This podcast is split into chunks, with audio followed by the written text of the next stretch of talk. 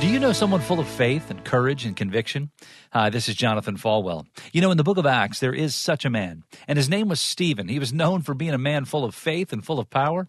And isn't that a great thing to be known for? He was teaching and preaching and doing all kinds of miracles.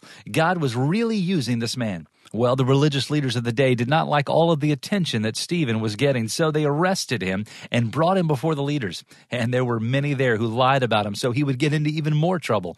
Well, that happens today a lot, doesn't it? People get jealous because we're doing something for God and they start telling lies and hurting our credibility. But Stephen didn't care. He kept telling them about Jesus and his love for them. Even in the face of death at the hands of this angry group, Stephen continued to be faithful to preach the gospel because he was a man full of courage and conviction. You've been listening to One on One with Pastor Jonathan. To learn more, visit falwell.com.